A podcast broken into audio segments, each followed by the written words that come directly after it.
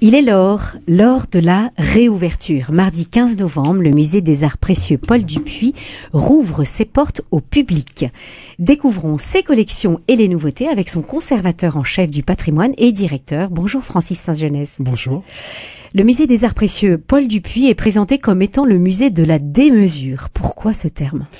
Alors des mesures, tout d'abord, euh, enfin c'est une formule que l'on a employée comme ça dans, un, communiqué de presse, euh, mais euh, c'est pour rendre compte en fait de l'incroyable diversité de ces collections d'une part, euh, de l'éventail chronologique, hein, on part vraiment des début du Moyen Âge jusqu'au XXe siècle, et la démesure en nombre aussi de, de ces collections, puisque c'est euh, plus de 500 000 objets entre les, les, arts graphiques, les arts décoratifs, le mobilier, le textile, enfin voilà, des euh, pans de collections absolument gigantesques. Donc un trésor à découvrir, en tout cas de, de, de toute urgence. Il y a eu trois ans de travaux pour ce musée qui est situé dans le quartier historique des Carmes à Toulouse, un chantier titanesque hein, qui a été entrepris. Est-ce qu'il s'agit euh, de la restauration du bâti ou est-ce qu'il y a eu aussi une restauration d'œuvres? Le point de départ, ça a été euh, une remise en conformité euh, du bâti avec les normes de sécurité incendie, d'accessibilité aussi, même si tout le bâtiment ne sera pas accessible, hein, le sous-sol ne le sera pas. Donc il y aura des mesures compensatoires qui seront mises en place, notamment une visite virtuelle sur une ah, borne interactive à l'accueil. Et euh, ben, on a profité de ces trois ans de fermeture aussi pour repenser complètement le parcours muséographique euh, et l'accrochage des collections. Voilà, et proposer de nouveaux outils aussi de médiation pour le public. Et je suppose que vous aviez euh, des objets ou des ou des tableaux en réserve. Est-ce que ces, ces objets et ces tableaux vont être euh, sortis? Alors beaucoup de choses euh, vont être sorties des réserves. On a mené pendant ces trois ans un, assez vaste chantier de restauration. Il y a plus de 200 objets qui ont été restaurés. Voilà, certains qu'on a redécouverts pour l'occasion. On a redécouvert des, des trésors, comme par exemple, j'ai en tête un petit coffret du du XVIIIe siècle qui provient de l'extrême nord du pays Inca. Euh, voilà, un coffret euh, dans une matière qu'on appelle le vernis de Pasto, qui est en fait une euh, un vernis issu d'un arbre, le mopa mopa de la forêt amazonienne, et que les que les Indiens, que les Américains, pardon, que les Amérindiens de, de Colombie euh, et du Pérou utilisent pour euh, fabriquer des, des, coffrets dont l'iconographie euh, mélange à la fois l'iconographie chrétienne et les croyances de la forêt amazonienne. Enfin, c'est un syncrétisme assez étonnant. Ouais, C'était des coffrets qui étaient destinés aux, aux Européens. Ah oui, tout simplement. Alors justement, on va on va se demander euh, que font ces coffrets euh, à Toulouse dans ce musée Paul Dupuis? Et, et justement peut-être que il serait temps pour euh, vous de nous expliquer qui était Paul Dupuis, ce, ce monsieur qui a légué donc ses collections à, à, ce musée toulousain. Voilà. Alors Paul Dupuis est né en 1867 à Toulouse. C'était le fils de riches commerçants en épices. Lui-même a été élève de l'école centrale à Paris, donc il était ingénieur civil. où il n'a pas vraiment exercé ce métier d'ingénieur. Il a vraiment passé sa vie à collectionner, à étudier. C'était un, érudit euh, qui s'intéressait à énormément de choses, à l'ethnologie locale, à l'histoire, à l'histoire de l'art, à, la musique. C'est un mondain aussi hein, qui fréquentait la bonne société toulousaine, qui allait au spectacle, qui... mais qui finalement a laissé peu de choses, peu d'archives concernant sa vie personnelle. Euh, cela tient peut-être à la façon dont il a terminé sa vie, puisque son euh, son appartement, qui n'était pas pas du tout au musée. Hein. Il n'a jamais habité l'hôtel particulier dans lequel le musée est installé, mais son appartement personnel avait été réquisitionné par les Allemands en 44, et lui a fini euh, sa vie dans un appartement sous les combles. Et je pense que ça, ça explique en grande partie la l'absence de d'archives que l'on ait sur la vie vraiment privé de Paul Dupuis. Et il se serait fait euh, réquisitionner aussi des, des biens et, des objets d'art qui, qui, qui, étaient dans cet appartement? Euh, C'est possible, ça on, ne le mesure pas bien. Euh, mais en tout cas, le musée, lui, a échappé à la réquisition, mais de peu de peu. Donc il a légué en fait ses collections. Mais alors comment se fait-il qu'il y avait des collections qui parviennent du monde entier, vous le disiez? Alors est-ce qu'il a voyagé? Euh, on, on, sait peu de choses sur ses voyages, mais les collections viennent pas toutes de Paul Dupuis, euh, puisque quand il a légué euh, sa collection à, la ville par testament, en fait à l'État très précisément, puisqu'à l'époque il n'y avait que l'État qui avait vocation à créer des musées en province, donc il lègue sa collection à l'État en demandant à l'État de créer un musée municipal. Euh, ce musée municipal ouvre le 14 juillet 1949 et euh, l'État décide de réorganiser la totalité des collections de la ville, de redistribuer euh, les, euh, les, compétences en matière de, tel, de, de collection aux, différents musées. donc le musée Paul Dupuis récupère tout ce qui est objet du Moyen Âge au XXe siècle et on ouvre aussi un cabinet d'estampes voilà. Donc le musée récupère en même temps que la collection de Paul Dupuis beaucoup d'objets qui étaient dans les euh, collections de la ville, qui provenaient euh, de différents horizons, qui provenaient des édifices religieux de la ville, les anciennes congrégations religieuses, et ce type d'objets comme le coffret euh, péruvien était sans doute dans un trésor d'église ou de ou de couvent. Ça c'est assez probable. D'accord. Alors ce musée Paul Dupuis s'appelle le musée des arts précieux Paul Dupuis. Euh, est-ce que vous pouvez nous préciser ce que, ce que recouvre ce terme art précieux? Oui, alors c'est un, un terme euh, que l'on a euh, voulu être le plus large possible et le plus illustratif possible de, euh, de la diversité de la collection de musée Paul Dupuis. Euh, c'est pas un terme qu'on s'est arrogé comme ça de, aujourd'hui. il, nous est apparu à la lecture des différents témoignages du temps de Paul Dupuis que énormément de gens déjà à l'époque le qualifiaient, enfin qualifiaient la collection de Paul Dupuis de collections précieuses et curieuses.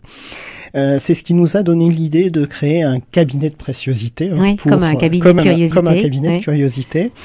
Euh, pour euh, après, on va pas se mentir, on est aussi un musée qui est euh, qui est petit en surface et on avait besoin pour redonner cette idée, cette sensation de diversité des collections qui était celle de l'époque de Paul Dupuis, de densifier la présentation et donc d'aller vers une présentation qui soit plus thématique que chronologique et qui soit pas par grande partie de collection. Sinon, on aurait manqué cruellement de place pour cela. Euh, donc, le développer cette thématique de la préciosité qui est déclinée elle-même en sous-thématique, ça nous a permis de mélanger différents types de collections, euh, de différentes natures, de différentes périodes. Alors justement, on va on va rentrer avec vous, euh, si vous voulez bien, Francis Saint-Genès, dans ce musée des arts précieux Paul Dupuis, et on découvre des collections d'art déco, des objets d'art qui, qui, qui peuvent euh, intéresser évidemment nos auditeurs.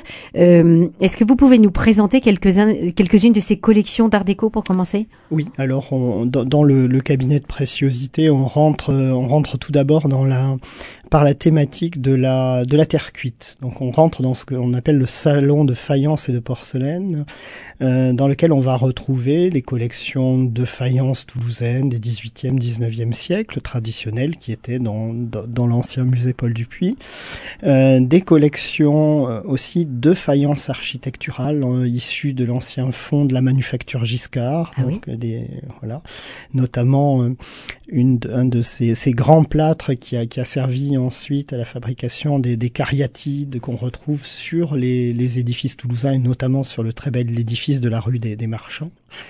Euh, voilà, euh, à Esquirol. Euh, des, des, des, porcelaines qui viennent de, de Saint-Gaudens, une très belle cheminée en porcelaine, par exemple. Tous ces objets sont vraiment un témoignage de, de, de ce qui se faisait à l'époque dans notre région. Tout à fait, de témoignage des techniques, des manufactures, mais témoignage aussi des habitudes populaires, qu'elles soient des habitudes dans les milieux bourgeois urbains ou à la campagne chez des, des gens très très modeste, Paul Dupuis a euh, par souci euh, ethnographique, a recueilli euh, des témoignages à la fois historiques majeurs et puis des choses de la vie quotidienne beaucoup plus modestes. Oui, passionnant. Dans, dans, ces, dans ces objets d'art décoratif, il y a aussi des, une collection d'horlogerie ancienne. Voilà. Et qui est parmi les plus importantes au monde, qui parcours du XVIe siècle au milieu du, XXe, euh, qu'on a eu à cœur ces dernières années d'enrichir de, de, de, nouvelles, de nouvelles pièces. Et là, le parcours va être, euh, enfin, il reste au premier étage, euh, donc là, on, on, rajoute une, une, une, salle supplémentaire à la fin du parcours qui, qui nous servait auparavant de réserve et qui va être consacrée à l'heure publique donc aux horloges d'édifice et, euh, et euh, nous allons notamment présenter un ensemble d'œuvres qui nous ont été déposées par l'Observatoire de Toulouse puisque à partir du XVIIIe siècle ce sont les observatoires astronomiques qui fabriquent entre guillemets leur public euh, et notamment qui élaborent ce qu'on appelle la seconde de référence qui ensuite va servir à euh, afficher l'heure dans tous les établissements publics et notamment dans les gares. C'était, eh oui, bien sûr. oui. La ponctualité était importante importante pour la circulation des trains. Oui, oui, oui. Alors, dans, dans ces arts précieux, euh, euh, vous le disiez, beaucoup de beaucoup de trésors, beaucoup de faïences. Euh, Est-ce qu'il y a des, des trésors qui proviennent des édifices religieux aussi? Vous vous en vous l'évoquiez au début? Oui, oui, beaucoup de, de, choses qui viennent des, édifices religieux et des œuvres majeures, comme le, le, corps de Roland, ce, superbe olifant en ivoire du, du XIIe siècle qui provient de la basilique Saint-Cernin. Euh, le parement d'hôtel des Cordeliers qui est présenté en sous-sol au sein d'une thématique que l'on enfin que l'on appelle préciosité profane, préciosité sacrée, euh, dans laquelle on montre à la fois les objets religieux et euh, des objets plus plus militaires ou défensifs. Euh, voilà, donc parlement d'hôtel des Cordeliers, broderie du 14e, somptueuse, qui provient euh, probablement de l'ancien couvent des Cordeliers de Toulouse et qui a été euh, au 19e euh, sauvé un peu de la. Il, il, était exposé régulièrement à la, à la, à la cathédrale Saint-Étienne et c'est la, la, la, euh, Société archéologique du Midi de la France qui l'a recueilli et qui l'a ensuite euh, offert au musée. Ah, voilà une, une, belle histoire. Et vous, de ce, ce musée Paul Dupuis, musée des arts précieux, a aussi une vaste collection de dessins, des estampes, des affiches. Est-ce que vous pouvez nous en présenter quelques quelques-uns de ces dessins? Oui. Alors nous avons un un fond très riche de, plus de, de 6000 dessins, donc mm, beaucoup d'artistes méridionaux, toulousains, euh, des Rivals, euh, des euh, Raymond Lafage pour le pour le, XVIIe siècle, des collections aussi d'artistes italiens des XVIIe, XVIIIe siècle, et tout un fond aussi d'estampes, d'affiches. Et pour l'occasion, nous allons, puisque le, musée a aussi gère désormais la, collection d'affiches du musée de l'affiche de Toulouse, du Matou. Euh, nous allons euh, exposer, nous avons une petite, euh, un accrochage, on va dire, euh, de la collection d'affiches qui est prévue pour la réouverture sur le thème des animaux euh, dans la publicité. Ah, intéressant, amusant comme thème. Et puis, une collection qui n'est quand même pas très courante, c'est cette collection autour de l'histoire du cinéma. Oui.